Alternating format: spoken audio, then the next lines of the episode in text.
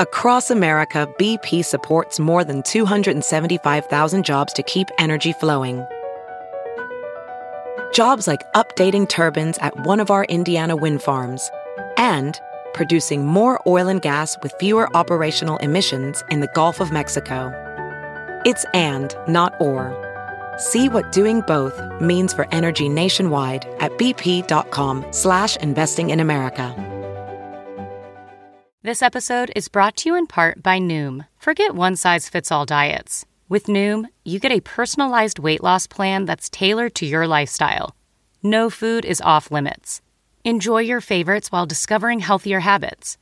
Noom's users love the flexible approach, blending psychology and biology to help you lose weight in a way that's sustainable for you. And great news for foodies.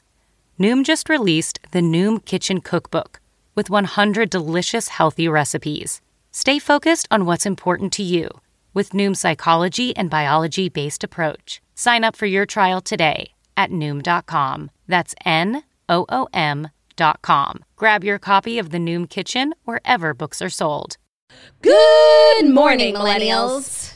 Welcome back to the Toast. Happy Monday. Hope everyone's having a glorious beginning to their week. They're rising, they're grinding, they're uh, shining.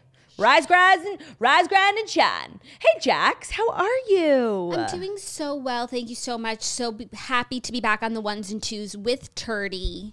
Even Ones though I immensely enjoyed the weekend, alarm free living, even though my alarm is my son and it goes off earlier than I could have ever imagined. My alarm is my son, and my husband is my rose. Gorgeousness. How is uh, the love of my life? He's good. He misses you, but he's doing his thing.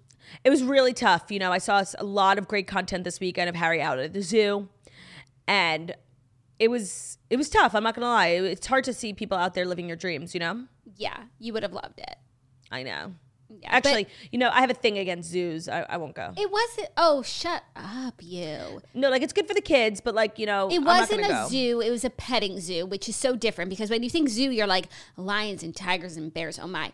There was pigeons and Oh. you know like goats. All really Domesticated animals. yes, yes. There, there, Okay. There wasn't any animal that should be living in the wild. Okay. Okay. So maybe okay. you're pro petting zoo. I think I don't know. If pet, petting zoo makes me think of like a circus, like a birthday party. Like I don't know if petting zoo is the right word. It's more of like a like a farm.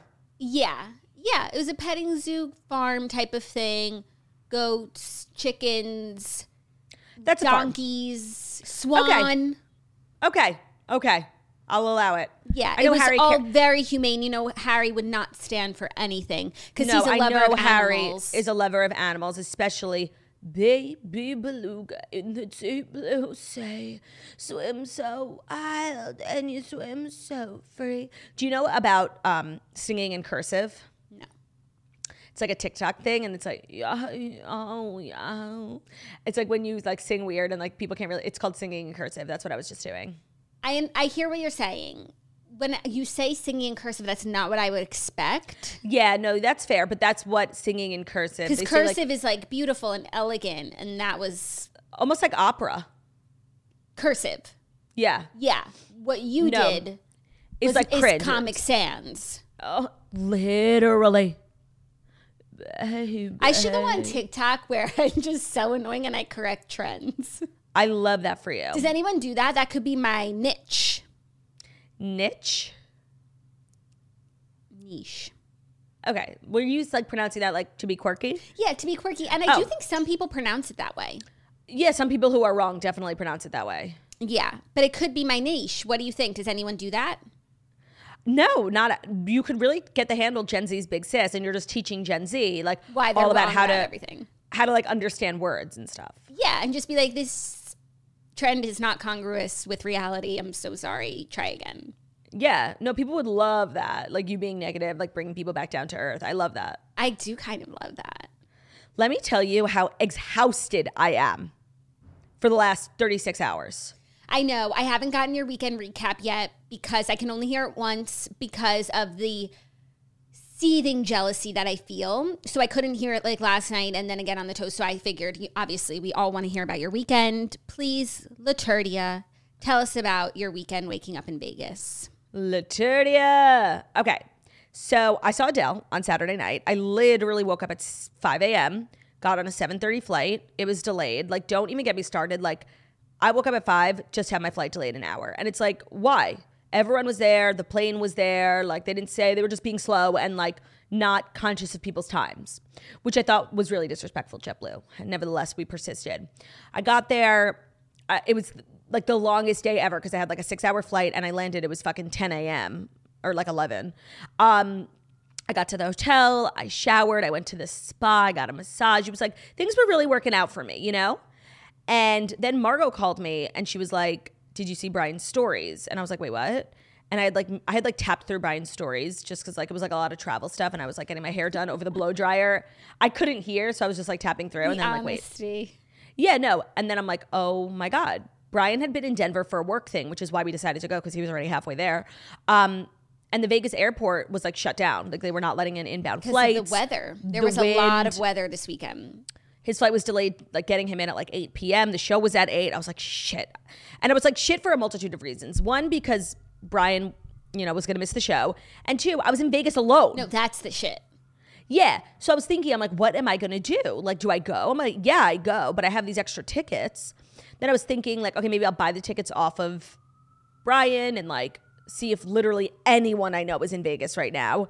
Or I was honestly thinking, like, maybe I'll take a toaster. Like, maybe there's a toaster there for her bachelorette party. I'll take the bride, you know? Like, I was really, I didn't want to go by myself. So I'm getting my hair done. I really wasn't like that worried. The thing about Brian is like he's going to get where he needs to go. He's a travel expert. So I was like trying to come up with different plans. I was literally looking into like how much it would cost to charter a plane. And Brian was like, "Don't worry, I got it." He flew into St. George, which is like an airport in Utah that's about 90 minutes, maybe 2 hours from the strip. He landed, got there at 6, got ready at 6:30. We went down, had drinks. Like timing was perfect. I don't know why everyone was like all bent out of shape. Like it was fine. I was I don't know why I wasn't even worried for a second, you know? But then once he got there, like it was balls to the wall. Like we just hit the ground running. We had cocktails. We went to the show, and let me tell you about this show. Wow, I have I have a lot of layered thoughts. I just want to start with the show on its face. It was really, it was beautiful. It was, it was sensational. She's such a talent. She's so funny. Like one of my biggest pet peeves is when people talk in between songs. Like, please just shut up. Like, shut up and sing. Not to be that girl. Do a like, flip. please. I just find it like so boring and like I don't care. But Adele, like she really could do stand up. And I think it's because she's a formerly fat person and formerly fat people like have to be firing on all cylinders when it comes to talent, personality. Like in order to be like accepted by everyone, it's like you just have to be funny. And she really is. Oh my God, she was so funny. And she was really kind of blunt and she didn't, you know, zoom past the fact that like people who bought tickets for this show when they went on sale have had the tickets for 14 months. Like people have been waiting a really long time. She didn't glaze past it. She gave her explanations. And you know what she basically said was like, I didn't think it was going to be good the first time around. Like I needed more time. And you know what? I totally understand and respect that. I think the what we were told about like Vegas not being able to have, you know, the the infrastructure to operate in the way that she wanted, I don't think that was necessarily true because the show itself was not out of this world pyrotechnics flames dancers. Like it wasn't she didn't have an outfit change. Like it was it was very simple. It was very stripped down very adele but in a vegas way. So saying that caesars like didn't have the infrastructure to get everything done in the time that's not necessarily true. I just think she wanted it to be amazing. And it was amazing. And maybe she just wasn't ready 14 months ago. But it was amazing. I mean the set list she didn't get you know creative. Like just sing the songs that everyone likes. And she did. Her voice is just unmatched. Like you didn't she had dancers and there was like, you know, moving stages and there was lanterns coming down from the sky. She didn't even need all that, but you know, for Vegas, you do that. But it was really so special to see Adele. She plays arenas.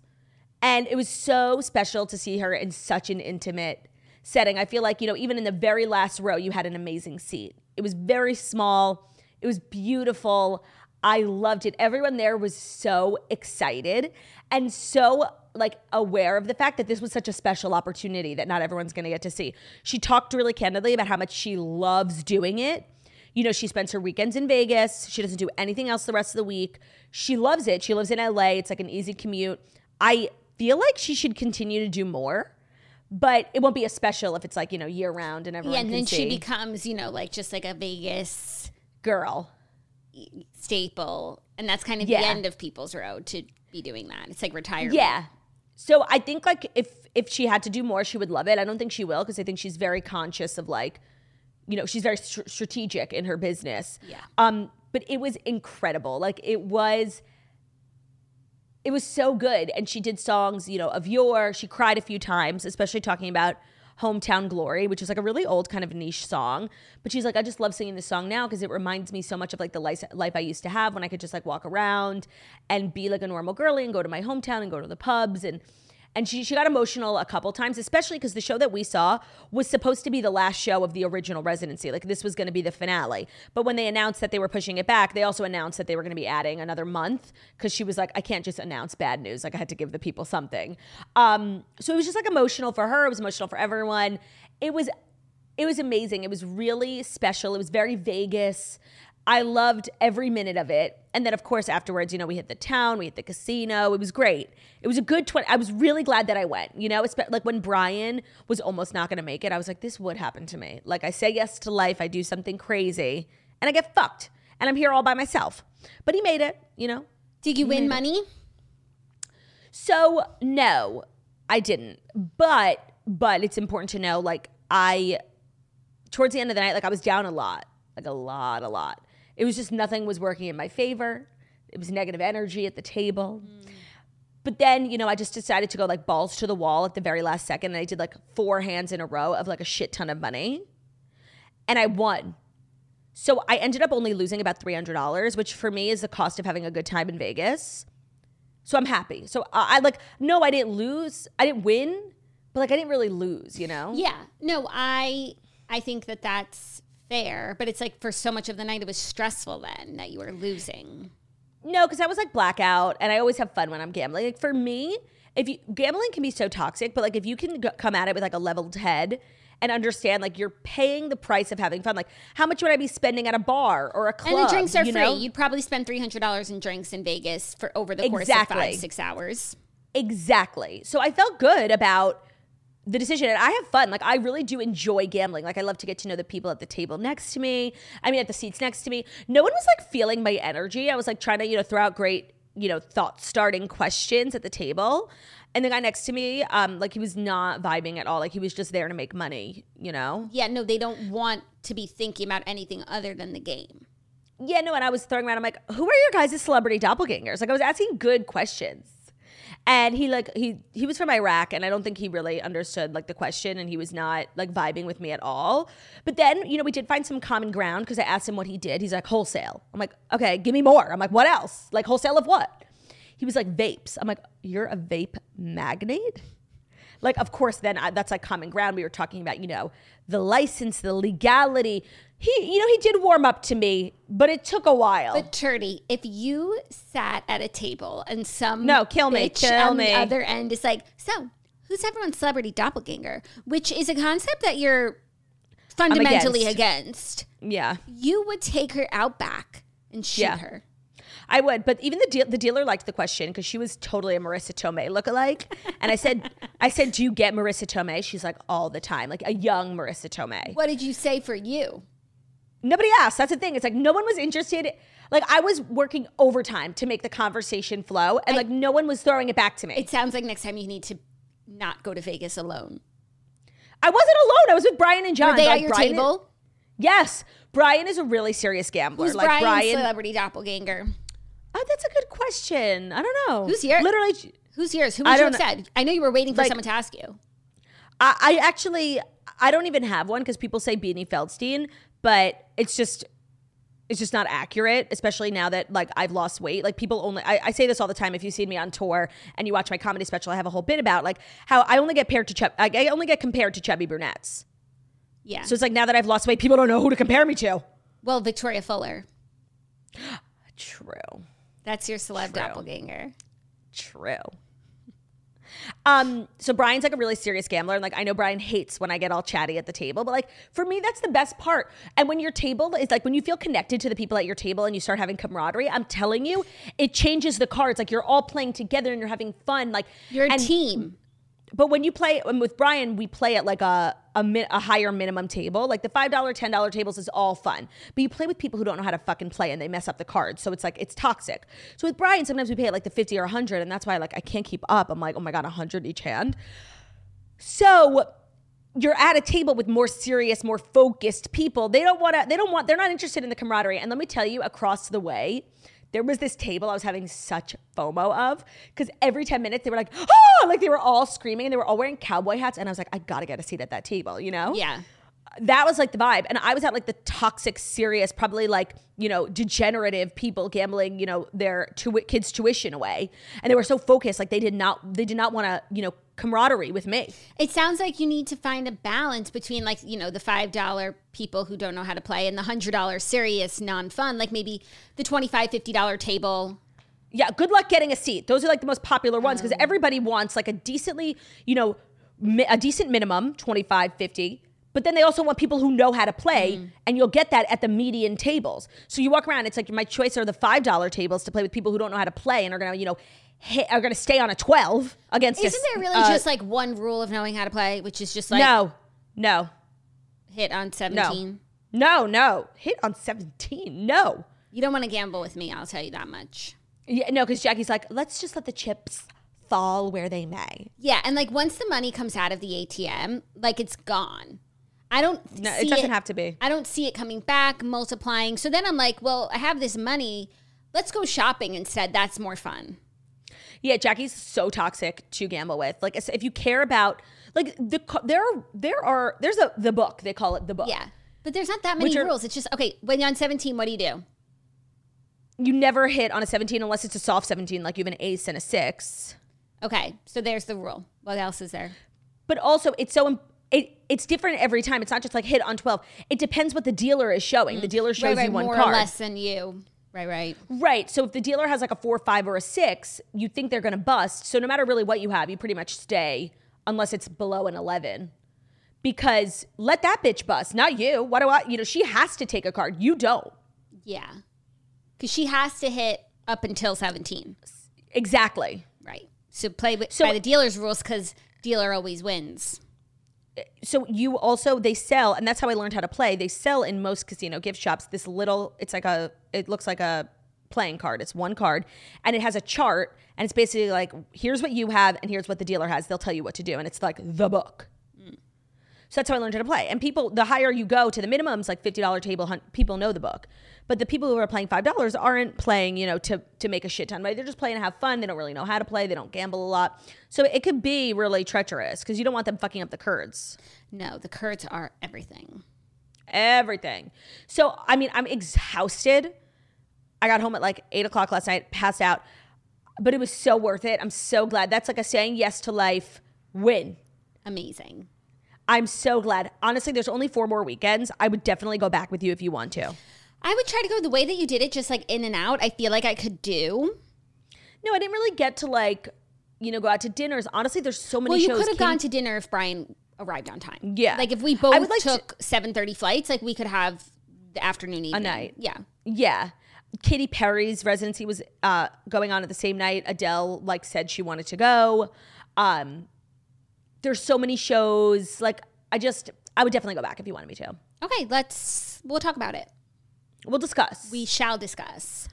I'm thinking of speaking of things we need to discuss. I can't believe we've even gone oh, 17 minutes without discussing what a big day it is here at Spritz Society slash Toast. Slash toast slash Dear Media slash skinny confidential enterprises because today's the day. We've been teasing. We've been annoying as fuck. Secret project. Well, here's the secret project reveal. If you're watching on YouTube, Jackie's holding it up. We decided many moons ago to do a collab with Lauryn Bosstick for a multitude of reasons. We already work with Lauren and the Skinny Confidential and Michael at Dear Media. They are investors in Spritz. We've really started to work with them a lot in the last year. And so we've been wanting to do like an influencer collab on Spritz, but we wanted it to be with someone who has like a really engaged community, who has like a really specific brand and aesthetic. And that's so Lauren. I mean, Pink, Skinny Confidential. So we have our first ever collab with Spritz. It is with Lauren. It is a pink lemonade sparkling wine. Let me tell you, It is the it is far and away the best flavor. It really is, which is crazy because it's like a limited edition, and once they go, they're gone. It is so fucking tasty. and the the the box is like so Lauren. Like if you look on the side, it's like in her font, best enjoyed, ice fucking cold. Like that's so Lauren. Yeah, Um, yeah. You, she writes a little like letter on the box and on the can. It's like you can hear her saying it. I listened to her podcast this morning, so I have her voice in my head. So did I. Introducing your new favorite sparkly pink cocktail. That's right. The Skinny Confidential is serving up this mouth-watering party in a can made with real California white wine, real fruit flavors, and best enjoyed ice fucking cold. It'll look so good on your bar cart. Like Lauren made sure it was aesthetically pleasing on brand for everyone. Um, ben is on her podcast today. I listened to it this morning. It was so funny. And they're just talking about obviously the collab, but also business, entrepreneur. Michael and Ben remind me actually a lot of each other. They remind each other of each other too. There were a lot of things they had in common on the episode. it was a really good episode and they talk a lot about like the genesis so if you're interested in like branding and just like you know very entrepreneurial hustle vibes they they dive deep and if you want to get the flavor you can um what's cool about it is that lauren went to her audience and like asked them a bunch of different questions on like what you want the box to look like what flavor you want how you want it to taste so it's really made by the skinny confidential audience it's made with real California white wine. It has real fruit flavors. It's all natural. You know, Lauren is serious about what she puts in her body. Like, this is TSC approved. It has the TSC stamp of approval. Um, like all the Spritz Society flavors, it has no artificial sweeteners. It's gluten free. It has 120 calories. It has a 6% ABV. You can shop the new limited edition packaging, read the best served ice fucking cold tagline. Um, when you go to spritzsociety.com slash TSC, that's Spritz Society, S P R I T Z, society.com slash TSC, as in the Skinny Confidential. We are so excited for you to try it. We are so excited to be partnering with Michael and Lauren. I feel like every time, like, we talk about them, all we do is just talk about like how much we love and respect them and like their business. Yeah. And to, to have like something out in the world with them is very, very exciting. And it's also, just more importantly, so fucking good. Like, so fucking tasty. If none of the rest, It tastes like a Starburst. If none of the rest means anything to you, you know the collab, Right. the entrepreneurship, the the natural flavors, the ABV percentage, just know it's fucking tasty. It's so good. I tried it for the first time a few months ago and it was like it's giving pink starburst, you know, sour patch. It's so good. It seriously is, but it's not too sweet like what you would think of pink lemonade Starburst. It could be too sweet. It's not, but it's it's perfectly sweet. It's refreshing. Yeah, it's really good. I'm very excited for that to be out in the world now and everyone to be able to try it. Um it's just like, you know, business things. business things this morning. I really enjoyed listening to their podcast this morning and just like a podcast. I always say this every time I happen to listen to another podcast before our show. Like I should do it more often because you could really just like learn a lot from other people as people and also as podcasters, you know? Yeah, I loved listening to it. I got it. I got ready uh, listening to it as well, and I enjoyed it very much. I also just loved listening to podcasts where like I am spoken about. You know, Yeah. they obviously talked a lot about the toast. My and, name like, was in there a few times. Like that was exciting. I was like, there I am. Yeah, it's nice to feel like personally vested in a podcast in that way. I don't know if I enjoy listening to podcasts where they don't talk about I me. I don't like know if I enjoy that as actually the only podcasts we listen to are ones where people talk about us because people send it to us. They're like they're talking about you at minute twenty nine. So you Yeah. listen, or they don't tell you the, the minute they're talking about you, so you listen to the whole thing, waiting for them to talk about you. Yeah, that's fun. Like when somebody DM me, oh my God, Tim Dillon talked about you on his Patreon. Oh, okay. So let me sign up and pay $8 to hear Tim Dillon call me fat. Okay, bitch. I don't know why that person messaged me. Like, I would want to fucking hear that. Yeah, he- and two, I'm like, I'm going to pay to hear somebody I respect and admire call me fucking fat. Bitch, you're fucking fat, okay? Pot calling the kettle black, bitch. He said it in an endearing way. Yeah, he did. Like he said it with was a, un- a lot of respect for you. He wanted to actually partner with you and ki- trying to si- uh, try and solve some of the world's problems, and he just like happened to also. Yeah, let me tell you why. Let me tell you why it was hurtful to be called fat. Two, one, because I had to pay for it, and it's like, okay, I could, you know, log on to Reddit and see people calling me fat for free. so I don't true. need to. I don't need to, you know, put this on, on a business expense. One, It's true. two. What was my second point? Hold on, I had a good one. It was hurtful because I had to pay for it. I think I know the second point, but I don't want to like.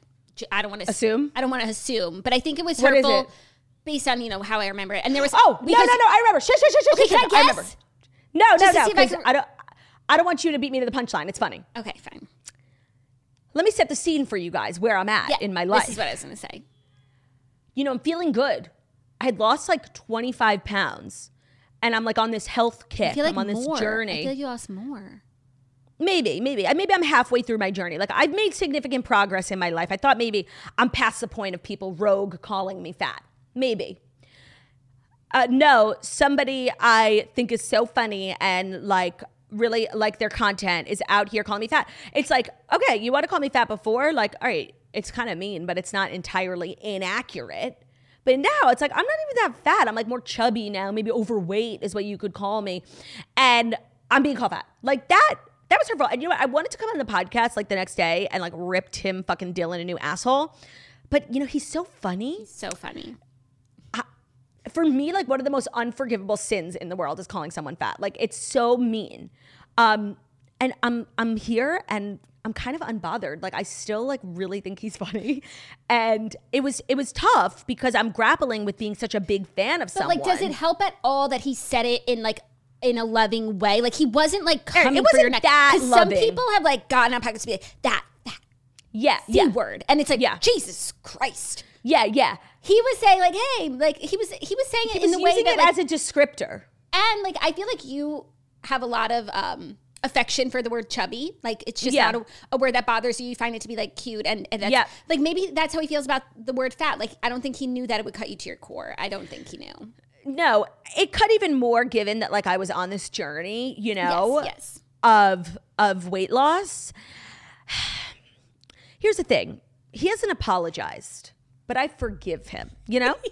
Doesn't it's just know. tough like He doesn't I- know you're your feelings. he doesn't even know I listened to it because it was behind a paywall. He probably thought I would never hear it. But like one thing about me, when they say, "Oh, this person talked about you on their podcast," I'm gonna listen to the whole thing just to hear the four seconds. And in the future, if you're gonna DM me, "Oh, blank spoke about you on their podcast," send a timestamp, bitch. Okay, I have a lot of shit going on. I can't be like listening to hours of podcast. Send a timestamp, okay? And if they use the F word, maybe Trigger warning. not even. Uh, you do want to know if someone calls you fat on their podcast, or you just don't want to know about it. Period. I'm gonna find out anyway. Like. Why? I don't There- know. Only one person messaged you that. If they didn't message you it, you would have never known. Yeah, because who the fuck would message me something like, "Oh, they spoke about you." They was obviously calling me fat. Like, why would you tell me that? That person was an enemy. Except that like we loved him, Dillon. We I have like so much respect for him, and like he was talking about you in like in a otherwise nice way and wanting to collab with you. I know. Like, if you had told me like somebody would go on their podcast, which by the way, he's like one of the biggest creators on Patreon. Like, he's huge. It's not. He was not shouting into a void. It's you know thousands of people. So if you had told me somebody called you fat on their podcast and like you still follow them and engage with their content and like them, like I would have never believed you. But like. And also, you know, obviously Tim Dillon is no spring chicken. He's pretty big himself. So to hear, you know, it coming from a fellow member of the fat community, I I don't know. It definitely lessened the blow. I don't know. Um it's something I definitely struggle with. Yeah, I I understand. But like I'm I never unfollowed him. Like if anybody else called me fat, like, oh my God, death to them, we ride at dawn. But there's something about Tim Dillon that's just he's so funny. Like I just I can't You'd move actually past him. You'd only be like hurting yourself if you cut him off because then you wouldn't get the funny content. I love his reels. Like I'm always sending them to you. I'm always sending them to you. Yeah, it's like whoever sees it first. so I'm just I'm gonna have to move past. And, you know, maybe Tim Dillon will hear this and shoot me an apology, which would go a long way. But I don't even need it. That's how like that's how much of a fan I am. you know, Yes. it's you know what, Tim, it's okay, Yeah. but it's not. Like it's not fucking okay, bitch. Call me fat again. See what fucking happens, bitch. Call me fucking fat again. And I thought me and Tim were good. He actually invited me to a barbecue at his house. I was like, oh my God, I'm getting in Tim's inner circle. And then this, the F word. It's so, so uncool. Life is so unfair. yeah. Just when you think you're getting somewhere with someone. Uh, they go and fucking call you fat on a podcast, nonetheless. Mm. Safe I think- space.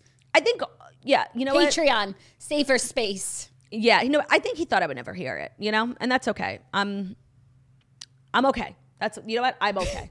She survived. I survived. She's a survivor. I am. It was tough. Claudia, listen. Do a flip. Do, no, we're always quoting him here. You know, fuck you, Tim Dillon, bitch. Okay, fuck you. I'm mad. That was I was so mad in the moment. But then like, Time heals all wounds. yeah, no, but I'm like a bitter bitch. Like I hold grudges, and with Tim, like, I've I've let it go. Yeah. I can't quit you, Tim. Some people I really hold grudges. Like I will tell you what they did Yep. five years ago. I will quote it verbatim. Other people could offend me last week and I forgot already. You know, it's like he's just this charismatic guy. Mm-hmm. He's got this way about him, this je ne sais quoi. Y- He does have a je ne sais quoi. So I'm moving on and letting go. Yeah, I'm moving on, letting go, holding on to tomorrow. I've always got the memories that it keeps me where I'm gonna be. I'm so glad Hannah Montana wrote that song for me in these trying times. Fifth Harmony also wrote a song about you called Miss Moving On. You know, because I am Miss Moving On. Totally. I'm so Fifth Harmony. Your sixth harmony. No, Camila left, so Hey guys, Turdy's here. Turdy is here. I often think about like the utter disaster that was Fifth Harmony's career. There was like no reason they they were so tacky. Like everything they did was like so low budget, but they were so talented and they had such good songs. That was like the only thing carrying them through. the songs were bops. But like when when I see footage all the time on TikTok of like you know their comeuppance and they're doing these like m- shows in malls on these like broke down stages being held together by a piece of duct tape. Like they were on this big show. They had Simon Cowell behind him. There was like no reason everything they did was so beyond low budget. Yeah, I also feel like, and this is based on interviews that I heard from them, like I feel like they didn't make any money from it. They did It's like their songs were number one on the radio, number one on the charts. Like you couldn't walk down the street without hearing their music, and they were not making money. Yeah, because they're like the prime example of like getting taken advantage of, like very young girls, like just signing a record deal, not getting a ton of money, and then having to split it five ways. Oh yeah. So they really they made. I think you know a lot of them have nothing to show financially from their time in that in that band. Yeah. Plus, then once you're at that level, it's also expensive to live at that level. Right, the You're stylist, star. the publicist. Style, hair, security, like Yep. the money just goes out the window. No, it's so true. That's why they're all doing their own things now, like different projects. A lot of them are like influencer vibes. Love that. I love an influencer vibe. Yeah, no, it's it's a really interesting case study in what not to do after X Factor. But what's the alternative? Say they were like, no, this is a bad contract. I'm, then they would just Right. be defunct X Factor True, expats. so true. X fat, X X fats. Oh no, no, no, no. I was trying to say I was trying to say factor and expat. You guys know what I meant. Expat. Yeah, I like that. Yeah. So with if that's everything, I think we could dive in. Yeah, to- we've we have stuff to discuss. we have stuff to discuss. So let's dive into the fast five stories that you need to know imminently. And the Fast Five Stories that you need to know imminently is brought to you by Babbel. One of the most exciting things about a new year is that you have no idea what adventures are in store for you, especially if, like me, you're saying yes to life. From new travel experiences to new jobs or picking up skills, there's no better way to prepare for 2023 than by learning a new language with Babbel. Babbel is the language learning app that has sold more than 10 million subscriptions, and thanks to Babbel's addictively fun and easy bite-sized language lessons, you can feel confident no matter where the new year takes you. With Babbel, you only need 10 minutes to complete a lesson, so you can start having real conversations in a new language in as little as 3 weeks. So whether just learning a new language is something you want to do this year or you have trips coming up and you want to, you know, get a little bit like the baseline of the language just so you can feel confident and safe walking around, there's really so many good reasons to get started on Babbel because other language learning apps use AI for their lessons lesson plans, but Babbel lessons were created by over 150 language experts. They're voiced by real native speakers and not computers. You can choose from over 14 different languages. Plus, their speech recognition technology helps you improve your pronunciation and accent. There's so many ways to learn Babbel. In addition to lessons, you can access podcasts, games, videos, stories, and even live classes. It comes with a 20-day money-back guarantee. So right now, you can get up to 55% off your subscription when you go to babbel.com slash toast. That's B-A-B-B-E-L dot com slash toast for up to 55% off your subscription. Babbel, language for life. Today's episode is also brought to you by Squarespace. So, Squarespace is really everything from websites and online stores to marketing tools and analytics. Squarespace is the all in one platform to build a beautiful online presence and run your business. So, whether you have a side hustle, you want to start an e commerce business, really, Squarespace is the best place to start because they've got e-commerce they've got you know really integrated ways to connect your social media. You'll own all your content. They have a squarespace one click data portability. So it's really the best place to start if you're looking to get into website building and you don't have a lot of background in like software engineering or computer science or website building. I have built many websites over the years for like blogs, e commerce, and I can tell you Squarespace from experience is really the best. They make it so easy, they'll give you really good insights into your traffic overview and your analytics. So if you want to get a free trial, um, use squarespace.com slash toast. And then when you're ready to launch, you can use the offer code toast to save 10% off your first purchase of a website or a domain. That's squarespace.com slash toast for the free trial and then offer code toast to save 10%, 10% off your first purchase. They also have great product features like email campaigns. You can collect donations. You can share on social. You have great blogging tools. So if you're into blogging, you can connect your content to Facebook, Twitter, Google, Plus, LinkedIn, Reddit, Pinterest, Tumblr, all the great places. Again, that's squarespace.com slash toast for a free trial. And when you're ready to launch, Use the offer code TOAST to save 10% off your first purchase of a website or a domain. That is code TOAST. Thank you, Turdy. You're welcome. I think a sneeze is upon me. Oh, let it out, girl. I don't know. It's like so far away. It's a distant sneeze, and now I jinxed it. There's nothing, there's no hell on earth greater than being teased by a sneeze. I was teased. Oh, so sorry. Thank you. Thank you for your thoughts during this time. Our You're welcome. First story. The SAG Awards were last night. Neither Turdy nor I watched, but no. two moments stood out to me as worth discussing. Great. Aubrey Plaza went viral after getting caught losing her temper on stage during the White Lotus. I win. saw. Okay.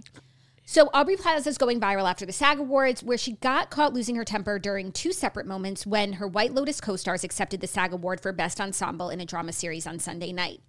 Uh, the actress was caught looking annoyed and pissed off as she stood alongside Theo James, Meghan Fahy, and Will Sharpe, and fellow actor Jon Gries. Jon um, is seen whispering something into her ear, which made her look furious. So the whole cast went up to accept the award for best cast. And um, he says something to her. People believe that he was trying to warn her that she's about to have a wa- wardrobe malfunction. Because if you saw her yeah. dress, like that seems likely. And she, because she immediately adjusted her gown to cover her cleavage. But then after that, she appeared to awkwardly mouth Jesus Christ under her breath and just look mm-hmm. overall pissed, especially during a winning moment. This is so tough because like Aubrey Plaza is always like committed to some bit. She's always being like quirky or like, I don't know, she's always like doing something. She's so fucking hard to read. So this could have been part of like some bit, you know, she's always just like doing the most. Or she could have been like legitimately peeved. I don't honestly, I don't know because she's she's honestly she's fucking confusing. Like I never know if she's being serious or not. Yeah, I don't know her on that level. Like I'm not a fan enough to like know what she's doing and why she's doing it. I just don't know what like what sort of bit makes you act like annoyed when you're in the midst of a celebration, joyous win. Um, I don't, I don't know. I don't know either. I really, um, I find her incredibly confusing, like to read. She's always like, you know, doing something, and it's like everyone thinks it's funny, and I'm like, I don't get it. Like, actually, her kind of her comedy is very like dead, dry, straight. Yeah. yeah. So was this that question mark? I don't know. I will say, I feel like the SAG Awards, when it comes to award season, are like the irrelevant ugly. Like, who fucking cares? I didn't even know people watched it. But everyone really showed up last night. Everyone looked really glamorous. And I found like there was a lot of chatter on social media about it when I feel like uh, everyone decided to get together and watch the SAG Awards, like, not tell me. No, I feel like the SAG Awards always come up. It's like, okay, this is the relevant one. But I feel like people in the industry actually really like the awards. There's something yes. like very legit about it. Everyone shows up for it. I'm also getting very sick of like this rotating cast of characters that we've seen all throughout award season. Like it's the same 20 people. It's like Angela Bassett, Jamie Lee Curtis. It's everyone in the song. Yeah, everyone in the song after this like needs to. Oh, and Ariana DeBose was there. I know that's our second moment. Um, everyone in the song, like I know they're on the circuit right now, but the circuit seems like longer than ever, and it's really just like the same people. And like there are people who were on it last year who are you know nowhere to be found. Like usually this would be like Jennifer Lawrence or Margot Robbie, yeah. and now it's just like other people. Um, even like I mean Jennifer Coolidge looked amazing last night. and I love her, and I can never get sick of her. But it's like, uh, where is she going to be next year? Like, no, I, I want to see next year. I don't want to see next week. the SAG Awards are nice because and it's similar to the Golden Globes where it's it's film and TV. So I find like a lot of like the exclusively film events, BAFTA, Oscars, those are like a little more boring, but when mm-hmm. you know the White Lotus cast shows up and people from like Succession, like that's fun. Yes, I so I feel like the SAGs actually get uh, an irrelevant reputation, but are pretty cool. I think people in the industry enjoy going to them and respect them. And if you ever take the time to watch the show, it's probably better than Golden Globes or Oscars, like because there's a little less pressure. Yeah, I've always regarded it as very much like an industry event that like happens to be televised and like who cares. But I feel like in recent years, you're right, it's kind of becoming like a cool event. Yeah, I feel like you've even watched sometimes in the past, and you're always just like surprised by how much you enjoy it. But I also think that's because the bar is so low. Yes, yes. Jennifer Coolidge gave a really funny and cute speech. She's she's also like always doing some sort of bit, but I felt like last night she was being really authentic. She was talking about her parents. Um, I think she got choked up a little bit, and then of course she like ended it with a joke because she's Jennifer Coolidge. But you're right. I think everyone feels really relaxed when they go because it's it's an industry thing. Yeah. So, uh, White Lotus won. Yeah. Still thinking about watching it. Brendan Fraser won, Yes. which is good. I do think SAGs really do set the stage for Oscars. Like I, I do think there's a, a lot of crossover in the winners. I don't know. I feel like we've gotten to a place where maybe in the past you could have said that, but now it's just like everybody will take home one award from award season, and that Yeah, we're all enough. winners. You know, like we really we're all winners. Austin Butler is like still doing the thing. Like Yeah. I'm ready for the next chapter. Is all I'm saying. No, you're right. It definitely feels lengthy. Lengthy, at Lengthy. length. At length. And then also at the SAG Awards, another fun moment was Ariana DeBose poking fun at her viral BAFTAs rap while presenting at the awards. So she presented alongside Diego Luna and she said, Diego, do the thing. And they panned to Angela Bassett. And then when they came back to Ariana, it looked like she was doing the shoulders. And it was also um, this weekend the NAACP Image Awards, and Angela Bassett won, and she came up and she said, "I guess I did the thing." So it's like everyone's, and you know what? There's no better way to kill a moment than by everyone doing it. Yeah. So you know what? I think Ariana getting in on it, Angela getting in on it. Like I don't think it's funny anymore. Lizzo like, I'm ready in to move on on it at her Yeah, I'm ready to move on. And you know what? Ariana's probably happy about that. The like thing is- an unintended consequence. I'm ready to move on from Angela Bassett did the thing because everybody's doing that part, but there are so many other nuggets from it. Like I know. Blanchett, Kate, you're a genius. Jamie Lee Curtis, you are all you of are us. all of us. I don't get that. Except Jamie Yeah, Lee let's Curtis. hyperfixate. Let's hyperfixate on some other moments because there's there's more noteworthy moments in there too. Yeah, Anna girl, you were great in blonde. And she wasn't. So that was cool I of think Ariana she to was lie. really good, but the movie wasn't as good as they think it was. Yeah. What were you gonna say about Jamie Lee? She has a children's book that I like that uh, I read to Harry sometimes. Where do balloons go? Really? Yeah, it's really good. What's it called? Where do balloons go? It's like Cute. conceptually about when you um, let go of your balloon. Where does it go? And it's like and where does it? it just it, it theorizes about all these different like fun things. The balloons they meet up. Can balloons with no writing read the ones that have writing on them? Where did where do they end? Um, I think like they go into space, they go on and on, and then by the end, I'm always like, oh, is this a metaphor for loss? Oh, you know what?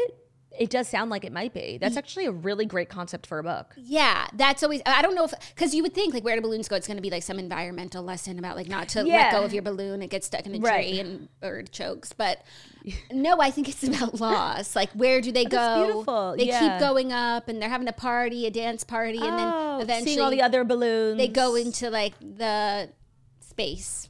I kind of love that. It's really and it rhymes, which are the only kind of books I'm willing to read because the rest are no fun.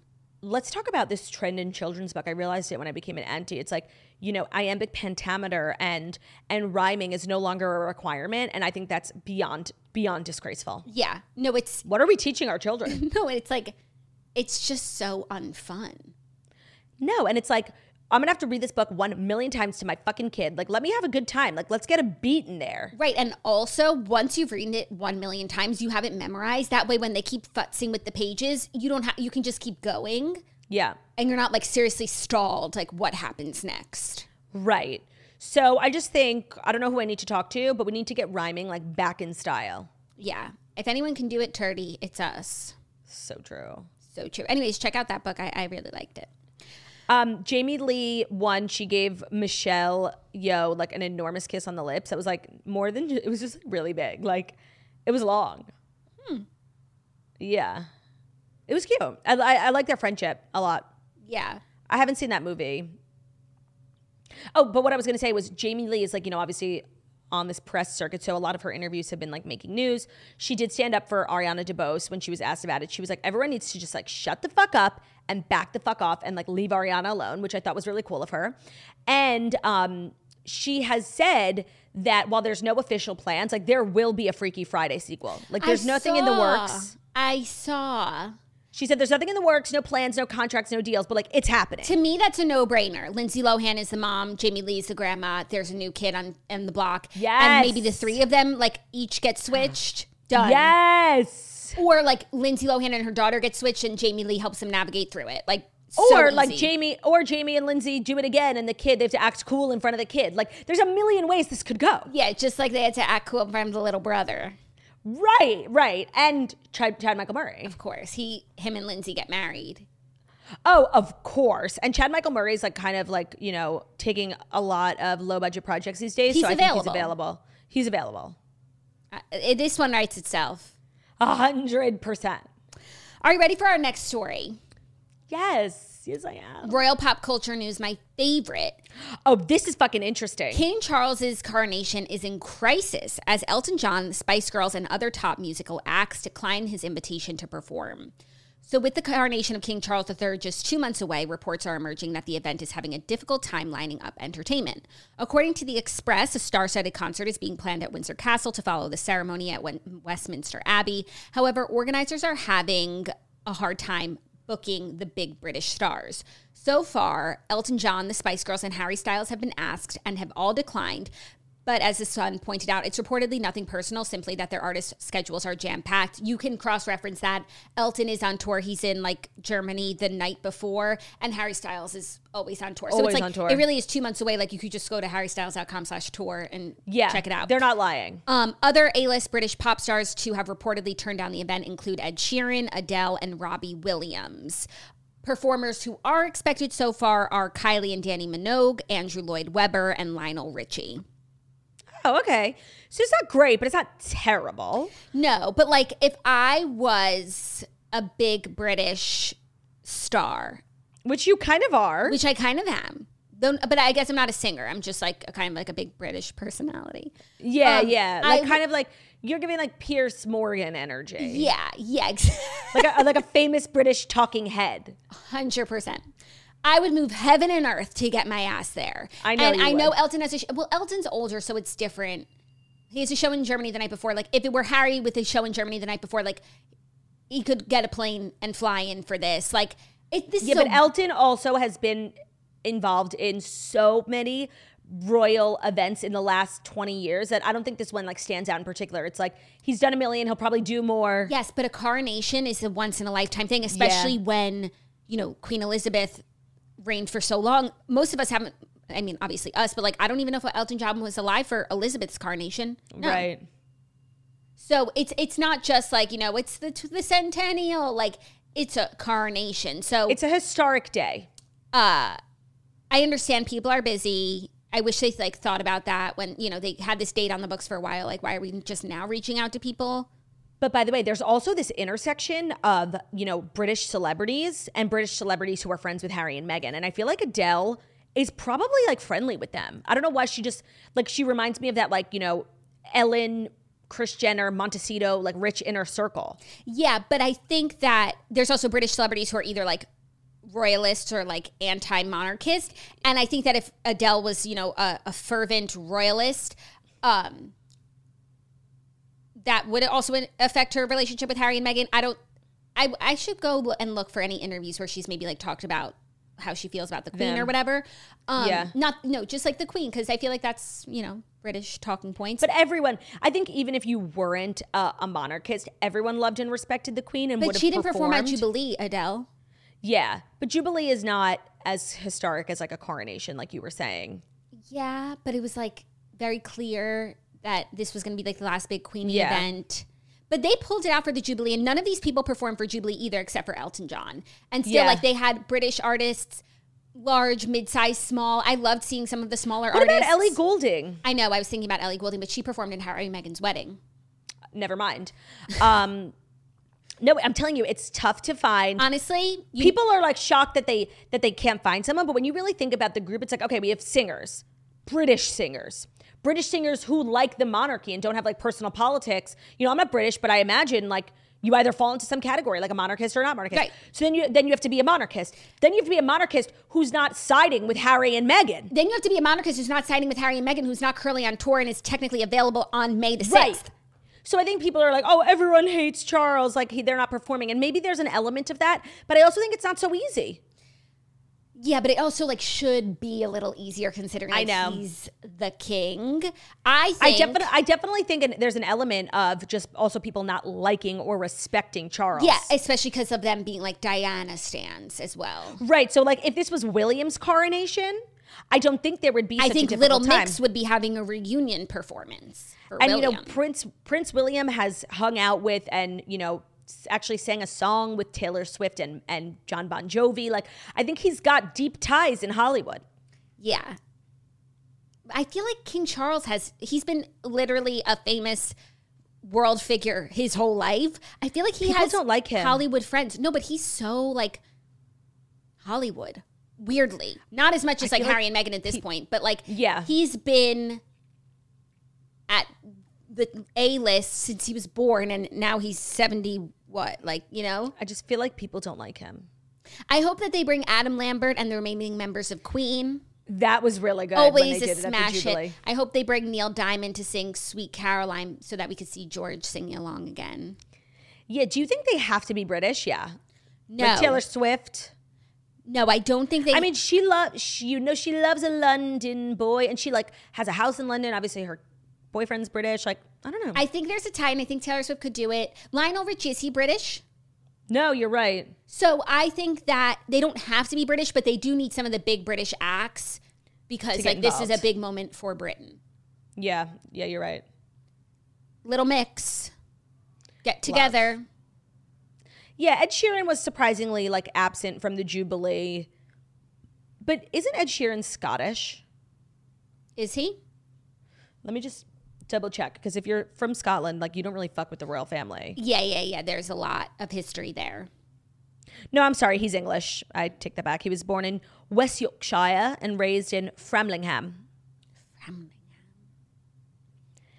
So, What about Ollie um, what about that guy who sang that song? I did, Jackie. I did read that Ollie Murs is performing. Like they're like they can't get anyone good, so they got Ollie Murs. That's what I read on Twitter. That's all you need. You need Ollie Murs, you need Mimi Webb. You got to strive for a Little Mix reunion. The guy who sang that song that was like the wrong song to sing, and they even left out this the the green, green grass, blue, blue sky. Yeah, George Ezra performed that song, and the lyrics go, "You better throw a party on the day that I die," which was like a weird select, but he did sing it like this: "Green, green grass, blue, blue sky. You better throw a party." That's how he sang it. Pick a different song.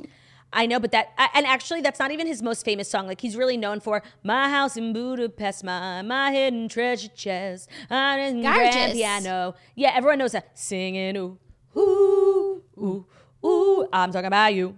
Like that's like his biggest song. So I did that was a weird select for sure For sure. because the Jubilee was literally throwing a party on the day that she died. no, like she literally died a wasn't week even later. at the concert because she It was was, weird. like too Tired. old and frail. It was a really, really bizarre song choice, especially given the fact that it's not his biggest song. It's like if you got one big hit, okay, you got to sing the hit. But literally, Budapest is 40 times bigger. Yeah, I do see. Um, I went to the Express article and I see that Ollie Murs um, is filling in some of the gaps. I'm obsessed. I love Ollie Murs. This is a concert meant for me. It's just like mid tier British artist, which is actually my favorite genre of music. So, it's so true. Can't wait. They need a big headliner. They got to figure it out. Yeah, they do. Taylor They will need be someone on big. tour. Oh, she'll be in Nashville Yeah. May 6th, Snitch's Yeah. birthday weekend. Yeah. She'll be in Nashville. Can't do Yeah. it. See? Yeah. Yeah. And these schedules are lined up years before. Charles didn't become king until a few months ago. Right, right. So even if they got to work immediately, There's genuine conflict. Yeah. They, they, they have to figure something out in terms of like a big name. They need one big name. I It's wonder- coronation. Like I wonder if anyone in the royal family like sings as a hobby. There's got to be one That's good such voice. a good question. There's got to be one good voice. The odds there's what like 20 working members. There's got to be one. Who do you think? Camilla Parker Bowles? I think that's so something Charles would do. Like, you know, my wife has like an amazing voice and she sings like the British national anthem or whatever. That is something Charles would do. But like, what about like Prince Edward's wife, Sophie? I think she might have an amazing voice. There's definitely somebody who's like got a good party trick. You know, hey, I could sing. Yeah. What about Susan Boyle? Bring her out. Bring her out. National treasure. Love that. Love it. Love. I think we've Well, we'll given you some see. great ideas. Um, Coronation Planning Committee. Take with them what you will. Yeah. This isn't a good look for Charles. Like it's like kind of embarrassing this article coming out. Like he's so they need to show up with like a good. They they have to just they have to pay. They have to figure something the fuck out. Yeah. They got to get Beyonce or something. Like come on. Even though Beyonce loves Meghan, True. True. according to Meghan. But there's so many big stars in the world. Like even though it feels Yeah. like a small community, like there's just so many. And a lot of them are British. Yeah. Or you know they could they could figure out a song to sing. They could do a cover. Yeah. They could do a Yeah. flip. Do a flip. yeah. So good luck. I look forward Best to watching wishes. this concert. I really Me do. too. Uh, are you ready for our next story? Circling back to someone who's come up a number of times in this conversation now, Adele is rumored to be engaged to Rich Paul. You know what? you saw. She was wearing at the show, but she was also wearing like a lot of diamonds and a lot of rings, but she was wearing like a big ass. She was wearing ring. an engagement ring on her engagement ring finger. And sometimes, like, we look into, like, oh my God, are they secretly married? And it's like, here Right. she is sitting down with her ring on her finger.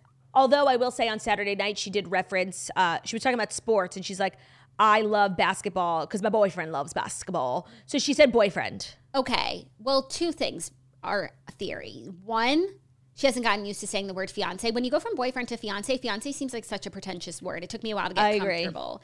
Two, she didn't want to like spoil her news. She just wanted to like dangle it. I do think it's surprising though that she would want to get married again. Yes. Well, who Just because if you listen to her music, like I think she feels so sad that she got divorced, and like um, like uneasy on me. Like she like she almost sounds like disappointed in herself. So I just find it surprising because divorce is not something that she took lightly. Like I think she did everything in her power not to get divorced. This is like still rumored. Um, this is Daily Mail, and they're citing DeuxMoi as the confirmation for Oh. her being engaged. But she did wear an engagement ring, and she does have a very serious boyfriend. And even Yeah. though I feel like when she first got divorced, you would be like, "Oh, she's scarred. She's not going to do this again." Like I feel like her and Rich Paul are so serious. He Yeah. is as successful, if not more successful than her. Yep. So like they'll be able to like legally you know be and just be married to be like romantically married. And i feel like she's a believer in marriage. And that's why it, it hurt so much that it didn't work out. It kind of reminds me right now of Kelsea Ballerini where it's like i don't think she is off on marriage period. I could see her in a few years being like no i, I wanted that. Like i tried for it. It was just not the right person. And i could see adele now random. being like this is the right person and i do like the institution. Let's do it totally random, but I just remembered something that Adele shared at the show that I want to share. Um, because my favorite Adele song is Turning Tables. And she was like, This is just like weirdly a fan favorite song. Like it's really not even like her biggest song, but I was so glad it was on the um on the set list. And she said, My I, I think that that was on 21 or 25, 21. She was like, I used to have such good uh, song titles. Like I feel like as I've gotten older, like I'm getting worse at coming up with song titles. And the reason I called it Turning Tables is because we had this big fight. The person I was in a relationship with at the time, with this big fight at a Chinese restaurant, and there was like a lazy Susan, um, and we were fighting, and he wouldn't pass me the food. And I was like screaming to pass the food, turn the table. And honestly, I thought she was kidding at first. And she was like, no, that's literally why it's called Turning Tables because of the lazy Susan at a Chinese restaurant. Queen. that's really funny I know. And just like a fun fact about one of my favorite songs. yeah now thinking of her new song titles i drink They're not great. oh my oh god my God. Love is a game. They're kind of like corny. But Easy on Me is good. Yeah. She opens the show with a, with hello. Mm-hmm. And she just like saunters out. It's not like this big, dumb, like, you know, shadows, silhouettes. Like, she just saunters out in this gown. There's a man playing the piano. And it's so amazing because, you know, I don't know if you've seen the show, but the whole stadium, not stadium, sorry, the whole theater is like covered in screens. So you could see her no matter where you look, and there are these big screens. So she sings, Hello. And it's like very slow. And then when she opens the chorus, Hello from. Finally, the screens go on and her face pops up everywhere. And it was like, honestly, it was chilling. It was beautiful. And then she says, By the way, uh, I just want to let you know, like, I do an acoustic set like the first couple of songs. And then like there are singers in a band. Like it's not just me sitting here with the piano the whole time. I didn't postpone 14 months just to sit here with the acoustic piano.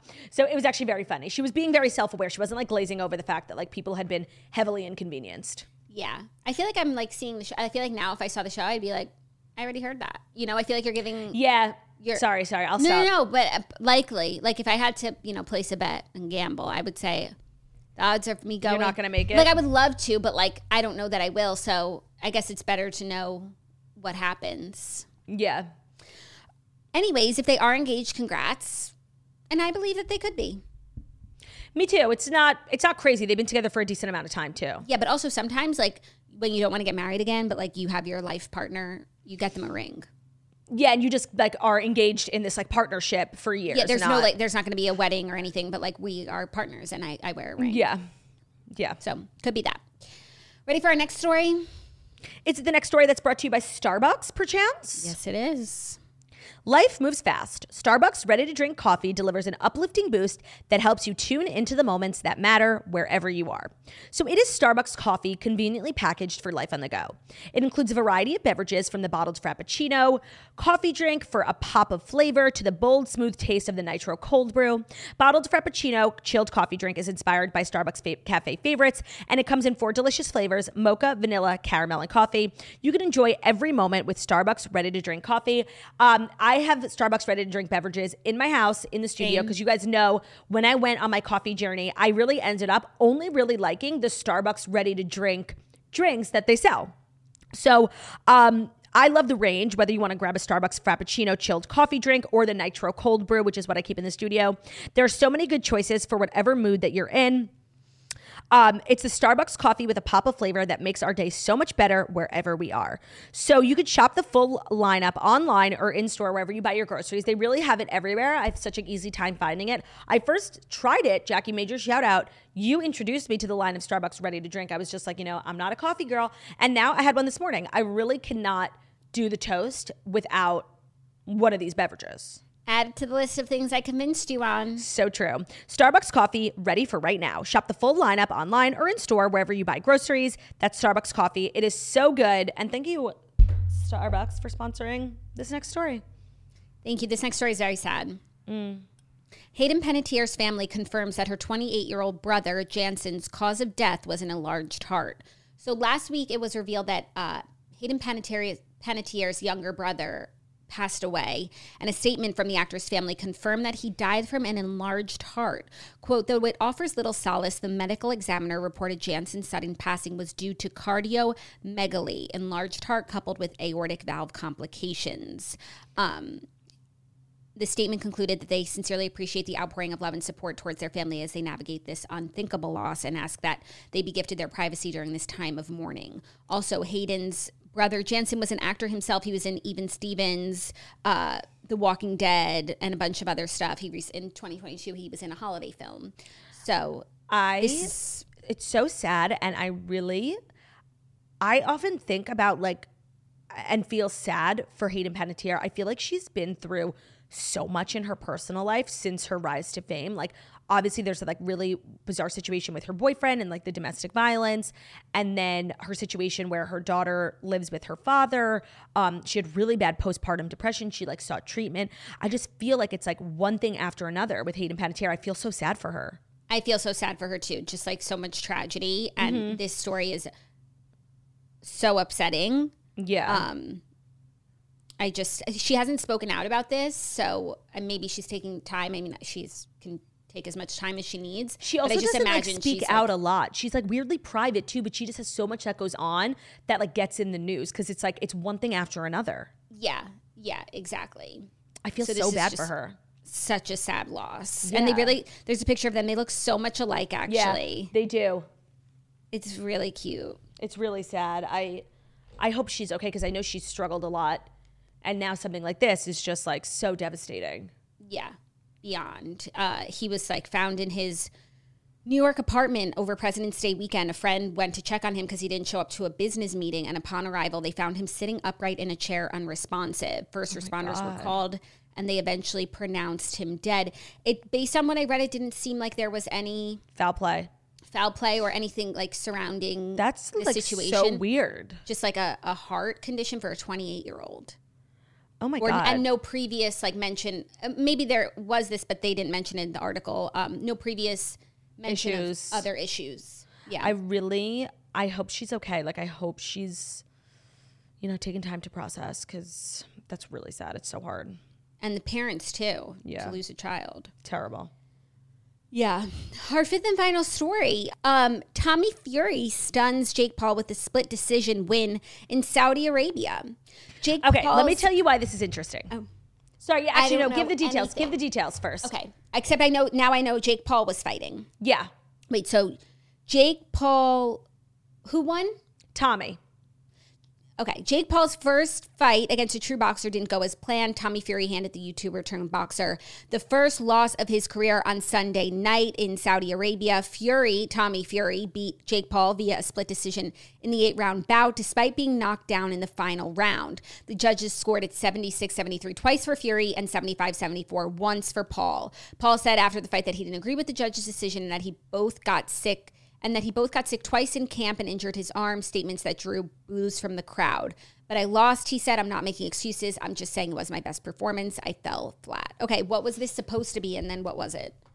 What do you mean supposed to Like, be? who was predicted to win? Like, is this I a mean, shock? Why is no, this big it news? was. Well, let me tell you why like it's a, big a true boxer beats Jake Paul. So Tommy Fury, you're gonna love this, and I feel like you're now gonna become obsessed with his wife. Like I know you are. Him and his wife met on Love Island. They, Oh my God. Okay, I'm starting to see something else that I saw. Molly. Molly-Mae, and they just had a baby literally like 2 I, months ago. I've I feel like Bambi's nursery. It's gorgeous. I, I don't even know Molly or Tommy. I know Bambi's nursery. That's Yeah. the first thing I saw. And then I saw a video last night of Molly in her bedroom with the baby. She Yes. couldn't even bring herself to watch the fight. I didn't Yep. know what fight. I just assumed her husband's a boxer and he fights. And the, her friend like runs in and is like, he won and she's so happy. But I didn't know that Jake Paul was involved or that Right. it was like the biggest fight in the world today. yeah, and I, I feel like you would actually really like Molly-Mae's content, like mommy stuff. I've gotten served it a few times from my algorithm that it's like a few more times and I will follow. You know what I mean? Yeah.